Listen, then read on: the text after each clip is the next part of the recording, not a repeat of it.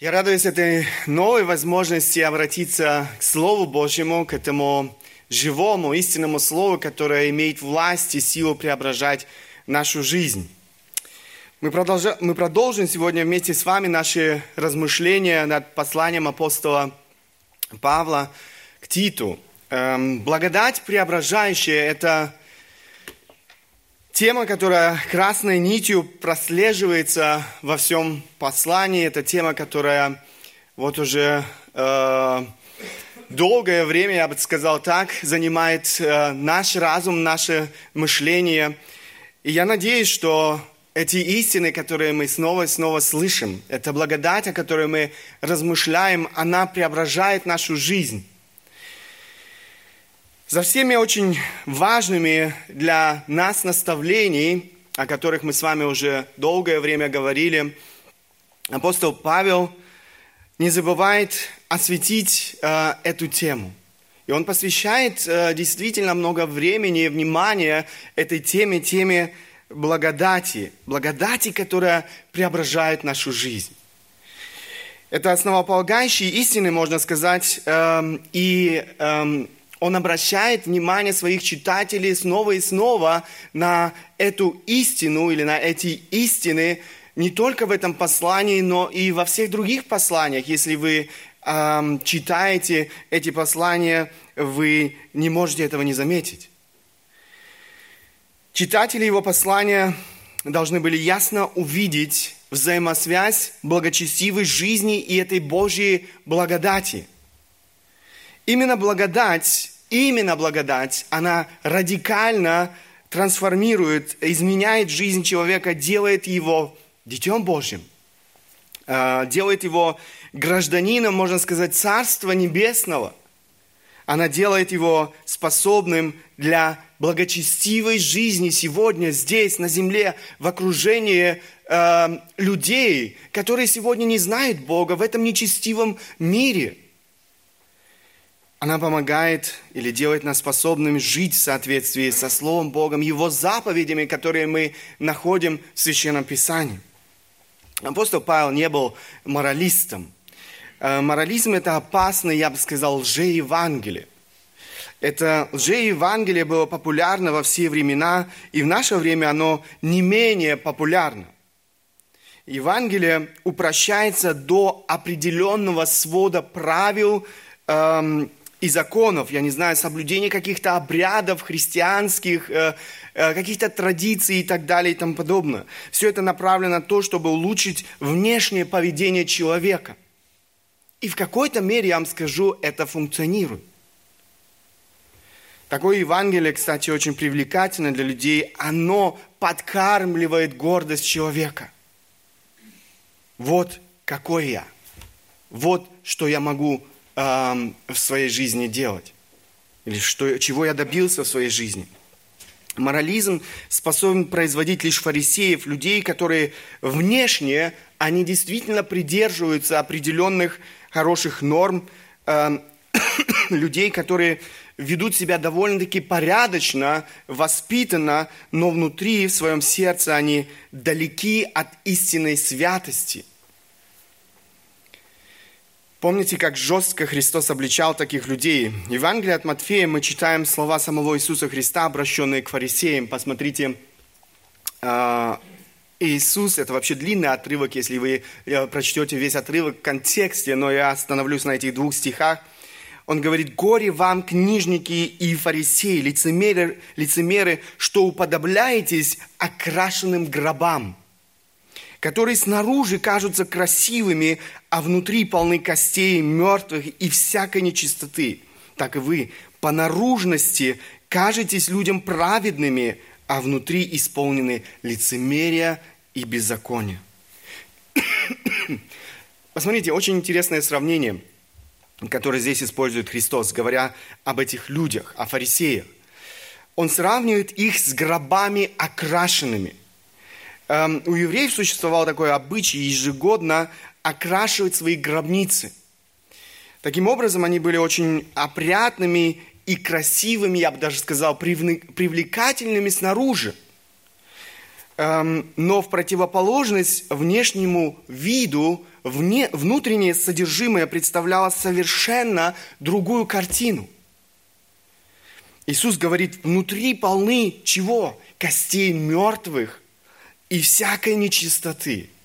Мы знаем, что представляет себя, из себя внутри гробница или э, содержимое гроба сегодня – мы видим вот этот поразительный контраст между внутренним миром и внешним миром. Иисус сравнивает лицемеров с гробами окрашенными. Такие люди создают вид благочестивых людей. Он, посмотрите, Иисус говорит, так и вы по, наружи, по наружности кажетесь людям праведными. То есть внешне, по наружности, они создают вид очень и очень благочестивых людей. Иисус продолжает и говорит, однако внутри исполнены лицемерие и беззаконие. Кстати, это то, что характерно для людей последнего времени. Павел говорит об этом послании к Тимофею. Посмотрите, я прочту этот отрывок. Знай же, что в последние дни наступят времена тяжкие, ибо люди будут самолюбивы, сребролюбивы, горды, надменны, злоречивы, родителям непокорны, неблагодарны, нечестивы, недружелюбны, непримирительны, клеветники, невоздержаны, жестокие, не любящие добра, предатели, наглы, э, э, напыщены, более сластолюбивы, нежели боголюбивы. И посмотрите, пятый стих, он говорит, имеющий вид благочестия имеющий вид благочестия силы же его отрекшиеся. Таковых удаляйся. Посмотрите весь этот список э, э, того, что характеризует людей последнего времени. И он обращает это внимание. Люди, которые будут иметь, самое интересное, вид э, благочестия. То есть внешне они будут весьма религиозны. Силы же его отрекшиеся но люди, которые по-настоящему не знают Бога. Это люди, которые не пережили духовного рождения. Они не знают преображающей силы благодати. Они не познали истинной свободы от рабства греха. Они живут в заблуждении. В нашем обществе, да нужно сказать, и в церквах, немало таких воспитанных, религиозных людей, людей, имеющих вид благочестия, которые, не осознавая своего опасного состояния, направляют, направляются прямиком в ад. Мы не способны угодить Богу, не способны жить в соответствии с Его Словом, эм, если наша жизнь не была преображена и не преображается, не продолжает преображаться благодатью – благодать, благодать Бога является основанием. Благодать Бога является основанием, это этим прочным фундаментом для благочестивой жизни всякого верующего человека. Именно об этом мы говорили с вами уже в последней проповеди. Все начинается со спасения человека. Благодать как основание благочестивой жизни.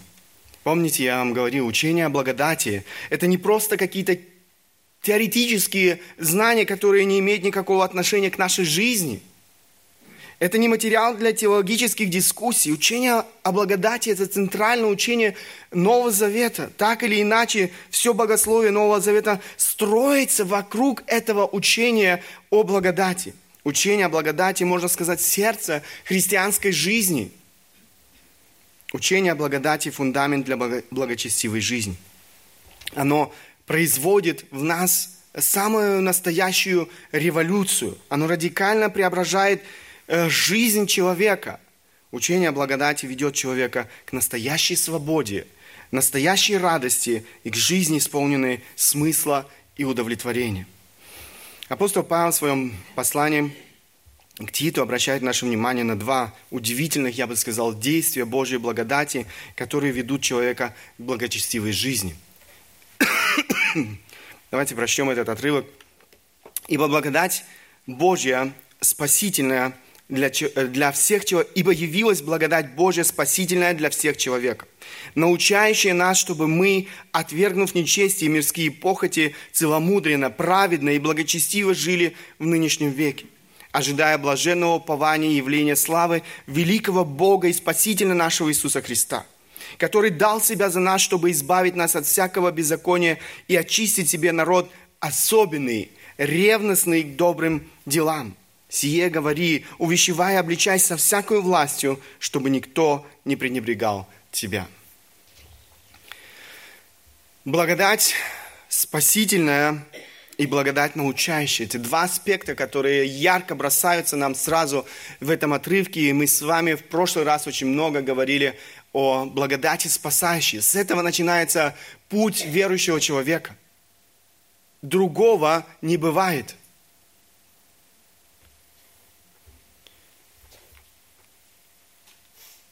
Сегодня мы будем говорить с вами о благодати научающей.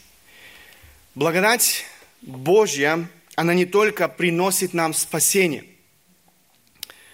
но, как апостол Павел отмечает здесь, она научает нас.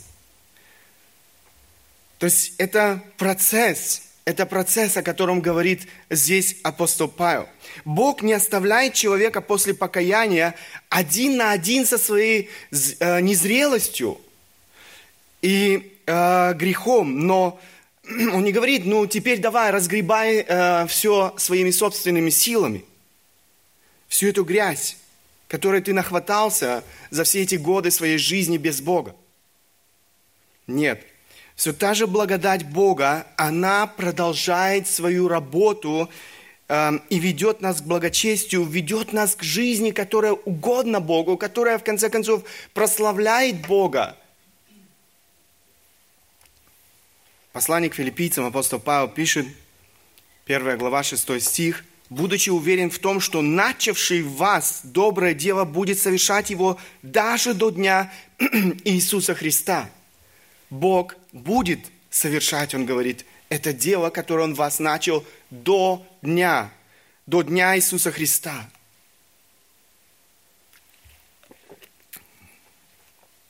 Знаете, Бог верен своему слову. То, что Бог сказал, Он обязательно доводит до конца. Конечно же, эта работа Божьей благодати, она не отменяет нашу ответственность. Не отменяет нашу ответственность, соответственно, реагировать на это воспитание, проявлять послушание Слову Божьему. Благодать учит нас, утверждает апостол Павел. Это очень интересное слово. Э, существует несколько переводов этого слова с греческого языка на русский. Посмотрите, здесь вы увидите эти, э, этот перевод.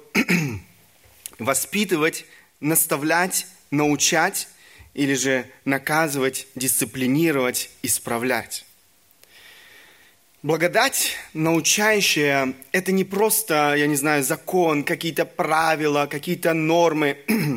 Благодать можно сравнить, эм, основываясь на вот переводе этого слова, можно сравнить с добрым отцом, который всегда рядом со своим ребенком и с любовью воспитывает своего эм, ребенка. Он тот, кто я бы сказал, контролирует всю ситуацию, тот, кто задает тон, тот, кто все направляет, тот, кто мотивирует, тот, кто вовремя может исправить, тот, кто может вовремя наставить, ободрить, если нужно, дисциплинировать, наказать.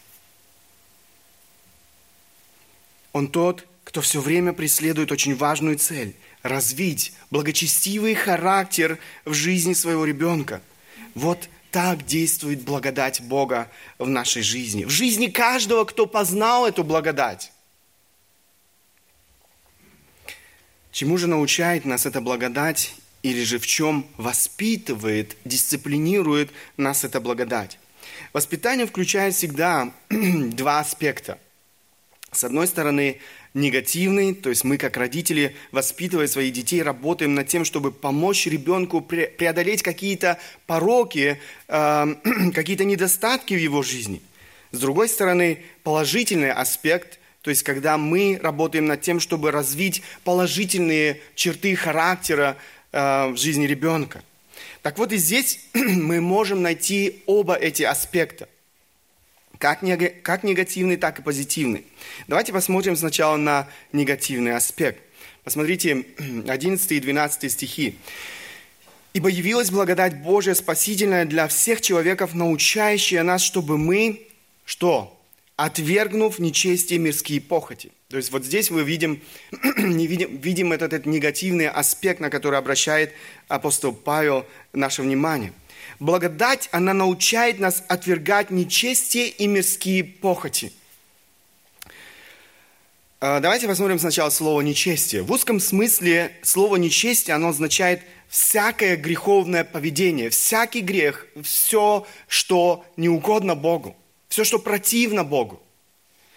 В широком смысле нечестие – это пренебрежение Богом, это значит жить так, как будто Бога нет. С одной, в одной из своих книг Джерри Бриджес э, пишет в более широком смысле, нечестие – это непочтение к Богу и пренебрежение им, когда человек не принимает его в расчет в своей жизни. Все нечестие, изображенное Павлом в послании к римлянам в первой главе с 18 по 32 стих, начинается с того, что они, познав Бога, не прославили Его как Бога и не возблагодарили. 21 стих в таком более широком смысле человек может быть высоконравственным и даже великодушным, но при этом оставаться нечестивым. Вы понимаете, о чем идет речь? Если мы э, слышим вот это слово «нечестивый», мы сразу же думаем о людях грязных, я не знаю, непорочных, каких-нибудь алкоголиках, проститутках, убийцах, террористах эм, и так далее. Но эта земля полна нечестивцами, которые ходят в чистых костюмах, работают в университетах, институтах, больницах, я не знаю, правительственных организациях, имеют хорошее образование, честно зарабатывают свои деньги, э, ведут в определенном смысле высоконравственную жизнь и при этом являются нечестивцами. При всем этом они являются нечестивцами. Почему? Почему? Потому что Библия говорит, они живут так, как будто Бога нет. Они живут так, как будто Бога нет. Они не желают подчинить свою жизнь Богу. Они создают, возможно, даже себе своего собственного Бога, который бы не мешал им жить так, как они себе это представляют, так, как они этого хотят. Но это относится не только к людям где-то за стенами церкви, к людям далеким от Бога и так далее и тому подобное. Это относится к нам, каждому из нас, кто называет себя верующим человеком. Мы жили, не почитая Бога, игнорируя Бога. Это было нормой для нашей жизни. Но и после нашего обращения, это нечестие, это, этот образ мышления, он преследует нас – Благодать Бога учит нас отвергать. Благодать Бога учит нас отвергать это нечестивое мышление и, конечно же, соответственное этому мышлению поведение. То есть мышление, оно всегда, э, э, оно всегда формирует определенное поведение. Всякое нечестивое поведение – это плод э, этого образа мышления, в котором нет места почитанию Бога, в котором нет места страху Божьему. Этот процесс будет продолжаться до последнего дня нашей жизни на этой земле. И мы не имеем права. Мы не имеем права эм, жить так, как будто Бога нет – если человек познал Божью благодать, он будет искренне посвящать свою жизнь. В первую очередь, он будет искренне посвящать свою жизнь этому Богу.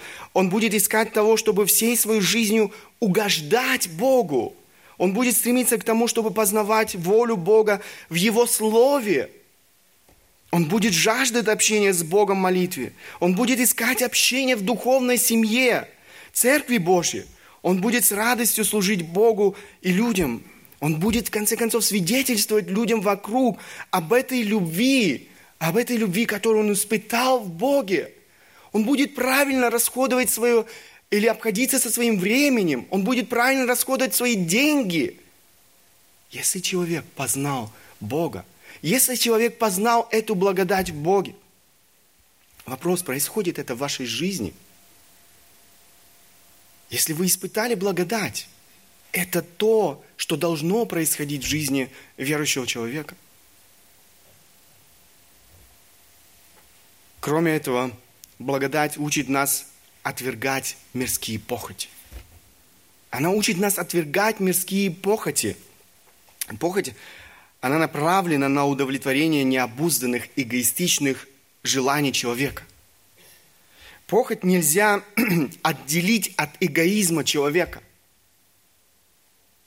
Похоть, она ненасытна и губительна. Похоть – это то, чем живет этот мир, это система зла. Именно поэтому похоть всегда противопоставлена совершенной воле Бога. То есть это вещи, которые несовместимы. Посмотрите, первое послание Иоанна, 2 глава, 15-17 стих. Иоанн говорит, не любите мира, не того, что в мире. Кто любит мир, в том нет любви отчи. Ибо все, что в мире, обратите внимание, все, что в мире, похоть плоти, похоть очей и гордость житейская не есть от Отца, но от мира сего. И мир проходит, и похоть его, а исполняющий волю Божью пребывает вовек. Заметьте, похоть и мир – это понятия нераздельные. Мир, о котором здесь идет речь, как выразился один муж Божий, это четко организованная система эгоизма, противления и вражды против Бога, характерная для человечества в его восстании против Творца. Четко организованная система эгоизма, противления и вражды против Бога, характерная для человечества в его восстании против Творца. Вот это то, что означает мир, о котором здесь идет речь, о котором говорит Иоанн э, в этом отрывке. Этот мир пытается заставить нас жить в соответствии со своей безбожной идеологией. Мы не имеем права любить этот мир и все, что в мире. Похоть плоти, похоть очей, гордость житейская. Протянуть руку дружбы этому миру зла значит э, повернуться спиной к Богу, изменить Богу. Именно люди, не знающие Бога, люди мира сего, являются, Библия говорит, рабами похоти. А, они являются рабами своих похотливых желаний. Человек, угождающий плоти, никогда, поверьте, никогда не сможет угодить Богу. Благодать учит нас говорить нет всем этим неугодным Богу, греховным желаниям. Благодать учит нас отвергать, отвергать все то, что так ценно в этом мире. Отвергать значит не принимать, отвергать значит решительно отклонять, не иметь ничего общего. Мир, в котором мы сегодня живем, он действительно очень агрессивно пробуждает и разжигает. Пробуждает и разжигает все эти похоти, похоти плоти – всевозможные сексуальные извращения, неумеренность, я не знаю, там в еде, желание обогащения, беззаботной, эм, бездельной жизни, жизни в роскоши, желание власти, славы, признания у людей, безмерных и пустых удовольствий и многого-многого другого, что так ценно сегодня в этом мире. Это то, чем живет этот мир. Далее в этом тексте Апостол переходит к положительному аспекту. Мы с вами говорили о негативном аспекте, то, что нам необходимо оставить.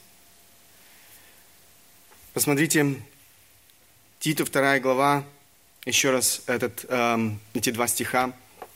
«Ибо явилась благодать Божия спасительная для всех человеков, научающая нас, чтобы мы, отвергнув нечестие, мирские похоти, это то, о чем мы говорили, далее он говорит, целомудренно, праведно и благочестиво жили в нынешнем веке, Посмотрите, мы не только должны от чего-то отказываться, что-то отвергать, но мы должны одновременно приобретать. Приобретать то, что ценно в глазах Бога, не в глазах этого мира. В глазах этого мира это не имеет никакой ценности. Это важный принцип, о котором не раз говорит апостол Павел в своих посланиях. Например, э, в послании к Ефесянам мы читаем Посмотрите, 4 э, глава, 20-24 стих. «Но вы не так познали Христа, потому что вы слышали о Нем и в Нем научились, так как истина в Иисусе. Смотрите, он говорит, отложить прежний образ жизни ветхого человека и сливающего в обольстительных похотях. Заметьте, мы здесь опять имеем дело с похотями.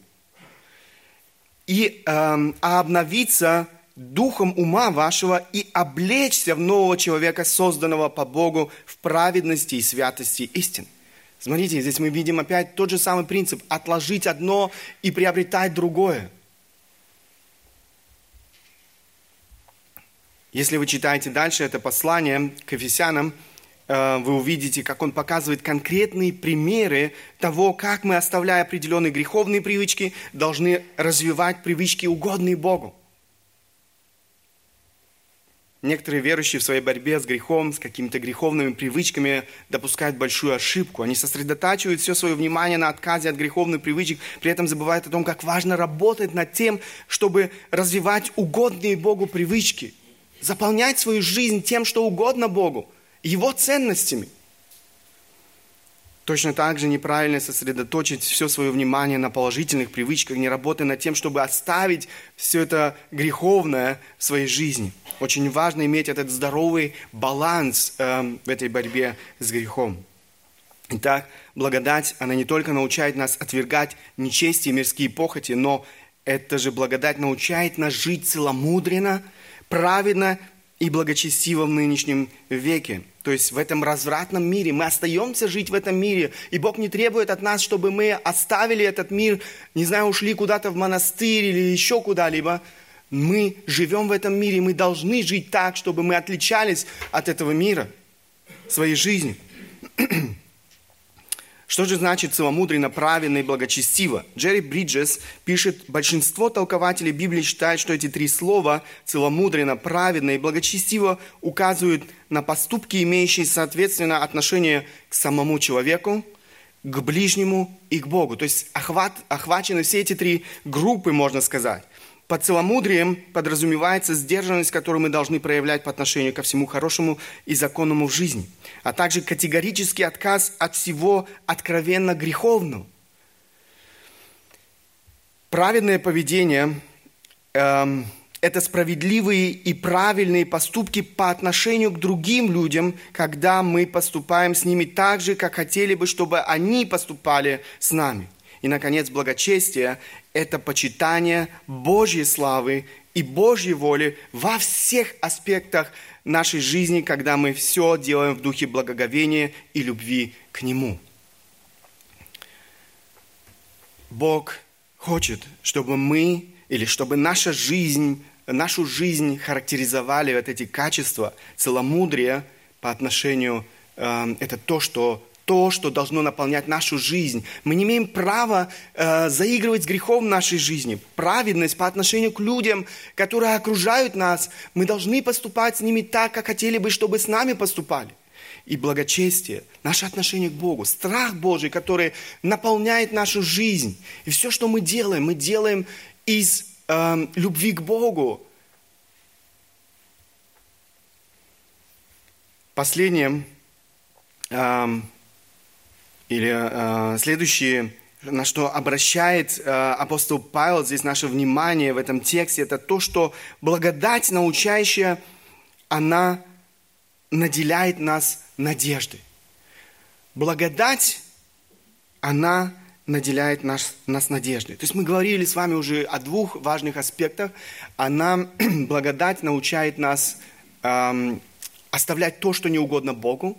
Затем мы говорили с вами о том, что благодать учит нас приобретать то, что угодно Богу, то, что прославляет Богу, э, то есть то, что э, действительно приносит э, благословение людям в нашем окружении. И теперь он обращает еще раз наше внимание на то, что благодать, она наделяет нас надеждой, она учит нас жить в соответствии с этой надеждой. Посмотрите, Титу, вторая глава, еще раз э, этот отрывок. «Ибо явилась благодать Божия спасительная для всех человеков, научающая нас, чтобы мы, отвергнув нечестие мирские похоти, целомудренно, праведно и благочестиво жили в нынешнем веке».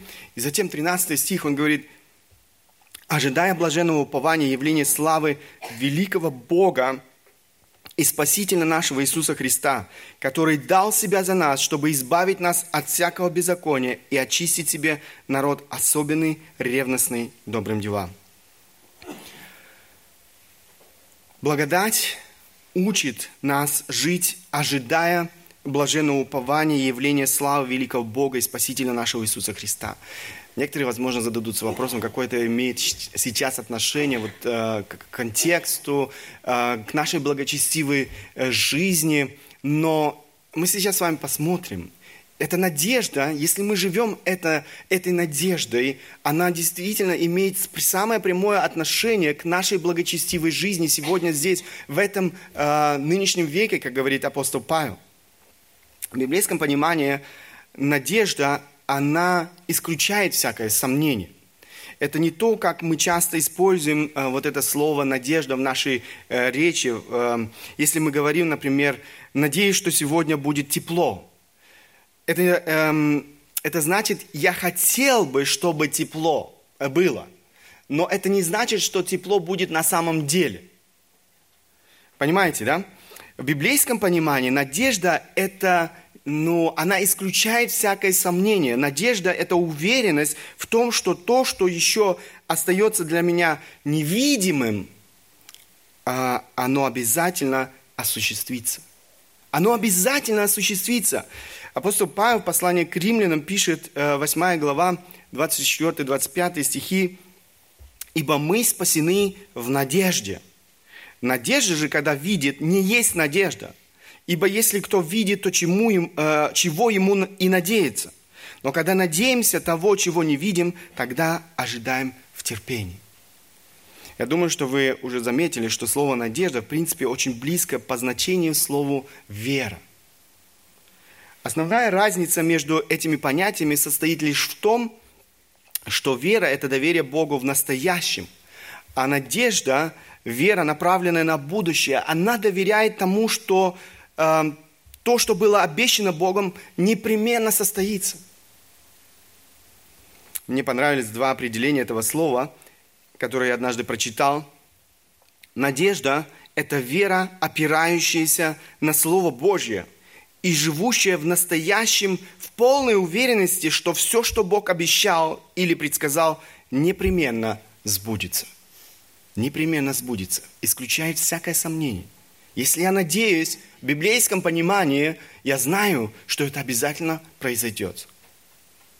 Надежда, еще одно определение, надежда не иллюзия и не галлюцинация, поддерживающая в нас бодрость духа и заставляющая слепо идти вперед к своей неизбежной участи.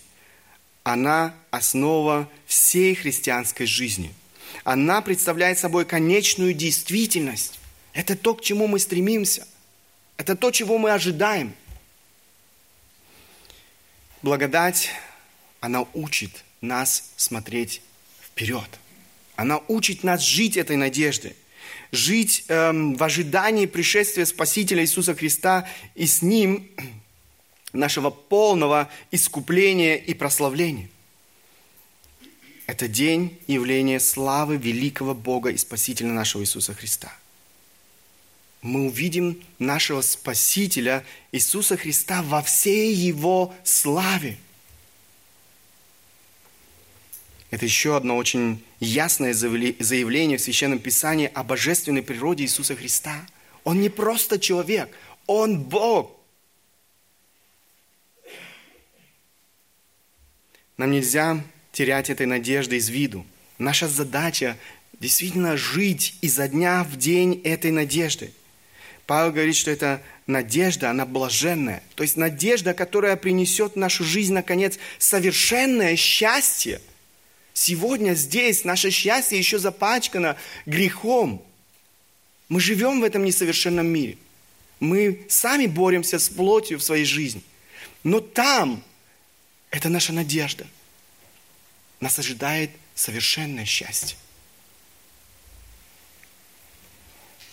Посмотрите, что Библия говорит об этом будущем детей Божьих. Это Откровение, 21 глава, с 1 по 4 стихи. «И увидел я новое небо и новую землю, ибо прежнее небо и прежняя земля миновали, и моря уже нет. И я, Иоанн, увидел святой город Иерусалим, новый, сходящий от Бога с неба, приготовленный, как невеста, украшенная для мужа своего. И услышал я громкий голос неба, говорящий, «Сескиния Бога с человеками». И Он будет обитать с ними, они будут Его народом, и сам Бог с ними будет Богом их. И отрет Бог всякую слезу с очей их, и смерти не будет уже, ни плача, ни вопля, ни болезни уже не будет, ибо прежнее прошло. Бог будет обитать со своим народом. Я, я надеюсь, что вы ждете этого дня.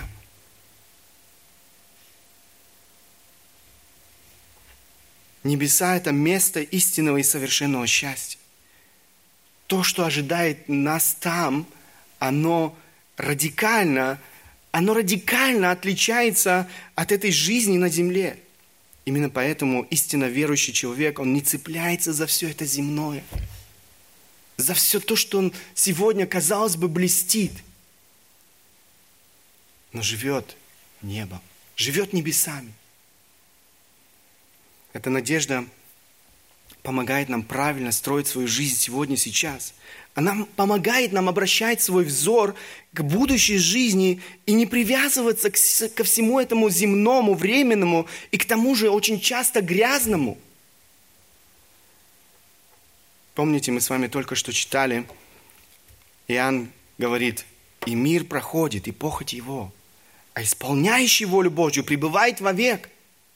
Тот, кто исполняет волю Божью, пребывает вовек. Все то, что предлагает этот мир, оно временно, оно проходит. Благодать помогает нам понять, что на этой земле мы всего лишь странники. Мы временные жители. Наше постоянное место жительства, оно на небесах. Мы граждане неба. Наша ответственность на этой земле – исполнить волю Божью, то, о чем говорит Иоанн здесь.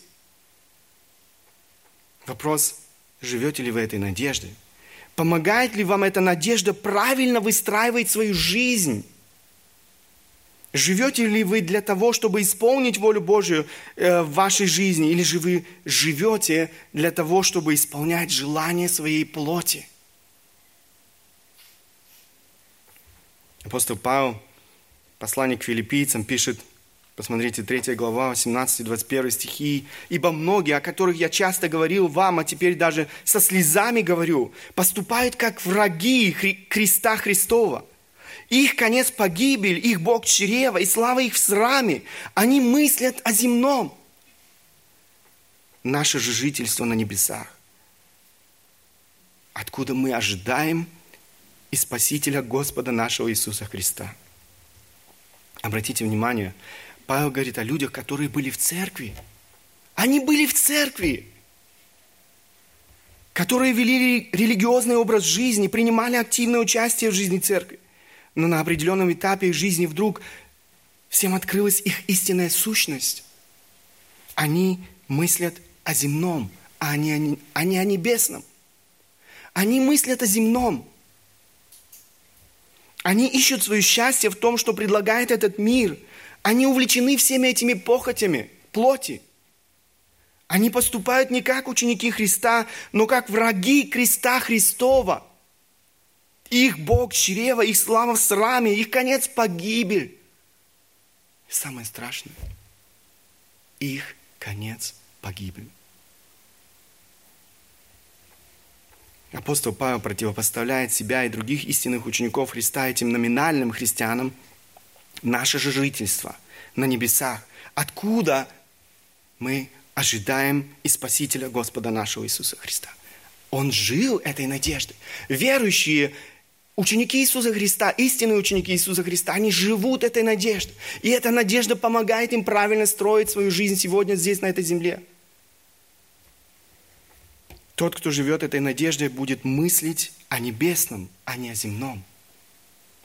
Он будет правильно оценивать действительность, не растрачивать свою жизнь на то, что в конце концов окажется тленным, временным, проходящим. Один из таких ярких примеров в Священном Писании – это жизнь Моисея. Послание к евреям, посмотрите, я хотел бы прочитать вам этот отрывок. 11 глава, 24-27 стихи. «Верую, Моисей, придя в возраст, отказался называться сыном дочери фараоновой, и лучше захотел страдать с народом Божьим, нежели иметь временное греховное наслаждение. И поношение Христова почел большим для себя богатством, нежели египетские сокровища, ибо он взирал на воздаяние. Верую, оставил он Египет, не убоявшись гнева царского, ибо он, как бы видя невидимого, был тверд. Посмотрите, Моисей не терял это будущее из виду. Но здесь написано, он взирал на воздаяние. Он жил этой надеждой. Моисей не пошел на компромисс с этим миром. Египет олицетворяет здесь, можно сказать, этот мир, эту систему зла. Этот мир предлагает временное греховное наслаждение. Все делается для того, чтобы увлечь человека этими мирскими похотями, плотскими похотями – действительно то, что предлагает этот мир, оно привлекательно. Это не то, что просто так противно. Я не хочу ничего общего с этим миром. На самом деле оно привлекательно. Оно даже приносит какое-то временное наслаждение. Однако Моисей, он не хотел плыть по течению. Моисей не променял своего первородства на чечевичную похлебку – он отказался называться сыном дочери фараоновой. Нам сегодня себе трудно представить, какое положение Моисей занимал в Египте и какие привилегии, какие привилегии это положение ему гарантировало. Но посмотрите, Моисей отказывается от всего этого почета, отказывается от всего этого уважения, он отказывается от всей этой власти и влияния от всей этой удобной, комфортной, богатой, роскошной, беззаботной, по человеческим меркам безопасной жизни. Ради чего? Посмотри, автор послания евреям пишет, лучше захотел страдать с народом Божьим. Люди мира всего сказали бы, ненормально. Страдания вместо власти, всех этих сокровищ, богатств, привилегий и наслаждений – не этого ли так ищут люди, живя в этом мире? Да, он предпочел страдания. И причем, заметьте, не стиснув зубы. Автор послания к евреям продолжает и говорит, поношение Христова почел большим для себя богатством, нежели египетское сокровище. Моисей страдал ради Христа. И это для него было богатством. Представьте себе. Это для него стало богатством, которое нельзя было сравнить с тем, что предлагала ему жизнь в Египте. Это нельзя было сравнить с тем, что предлагал ему весь этот мир. По какой причине Моисей с радостью избирает этот путь страданий и отказывается от своего положения всех привилегий жизни сына дочери фараоновой? Ибо он взирал на воздаяние. Ибо он взирал на воздаяние, он жил надеждою, он не был близоруким. Он смотрел вперед. Эта надежда его вдохновляла, эта надежда помогала ему правильно оценивать действительность. Она помогала ему не прожить свою жизнь напрасно. Братья и сестры, сегодня многие люди, которые посещают церковь, прожигают свою жизнь напрасно хватаясь за все это земное на этой земле.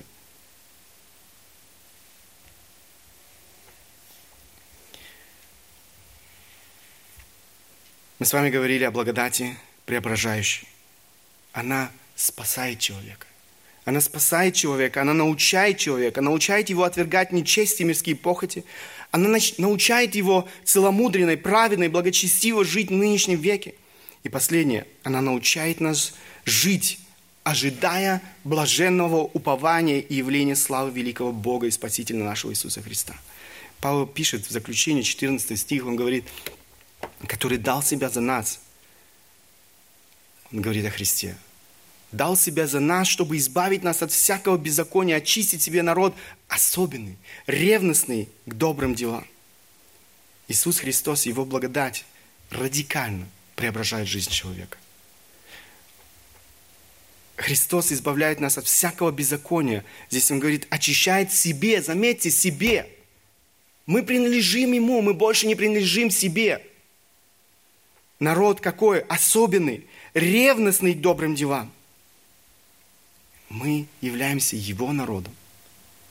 Особенный, святой, то есть отделенный от всего этого греховного для Бога. Божий народ. Заметьте, он добавляет здесь еще ревностный добрым делам. Ревностный добрым делам. Это не та дешевая благодать, которую сегодня проповедуют во многих церквях. Живи как хочешь, живи для себя, ты все равно будешь спасен. Вы понимаете, здесь и речи нет э, об этой дешевой благодати. Это вседозволенность, это прямая дорога в ад – она не имеет ничего общего с той благодатью, о которой говорит апостол Павел. Я бы хотел спросить каждого из сидящих сегодня здесь, испытал ли ты, испытали ли вы силу этой благодати Божьей, преображающей благодати Божьей в своей жизни? Научает ли эта благодать вас отвергать это, вот это нечестие, э, мирские похоти? Научает ли она вас целомудренно, праведно и благочестиво жить в этом мире – Научает ли она вас жить, ожидая блаженного упования явления славы великого Бога и Спасителя нашего Иисуса Христа? Принадлежите ли вы, принадлежишь ли ты к этому народу особенному, народу Божьему, народу, который ревностен к добрым делам? Быть ревностным значит быть усердным, старательным. Не для себя, не для своего эгоизма, не, для удовлетворения своих каких-то личных желаний, похоти, но ревностным к добрым делам. Истинная вера, она не может остаться без дел. Живую истинную веру нельзя скрыть. Она всегда будет находить выражение в добрых делах, делах, которые угодны Богу, дела, которые прославляют Бога. Мартин Лютер сказал, мы спасены только по вере одной, однако спасающая вера только одной не бывает. За верою всегда следуют дела. Ревностны ли вы к добрым делам вашей жизни? Какие дела характеризуют вашу жизнь? Добрые дела, дела угодные Богу, дела, продиктованные любовью к Богу, любовью к ближнему, или же дела плоти, продиктованные похотью плоти. Я бы хотел закончить цитатой Спеджина. Спеджин говорит, «Вам не следует ожидать, что вас назовут ревностным, если вы никогда не проводили бессонных часов, если у вас никогда не было заплаканных глаз – если ваше сердце никогда не, не переполнялось настолько, что чуть не разрывалось, в этом случае вы не знаете истоков истинной ревности. Ибо основание христианской ревности лежит в сердце. На сердце должно быть тяжело от переполняющегося, от, от переполняющего его горя. И в то же время оно должно радостно биться со святым рвением. Сердце должно постоянно в неистовости, в страсти желать Божьей святости, а иначе мы никогда не достигнем той ревности, которую Бог хочет, чтобы мы имели. Дорогие братья и сестры, я желаю, чтобы люди, чтобы Бог в первую очередь, действительно видел эту ревность, ревность в нашей жизни, добрым делам, чтобы мы действительно принадлежали к этому народу особенному, Божьему, ожидали этой встречи с нашим Богом, Спасителем Иисусом Христом. Да благословит нас Бог в этом. Аминь.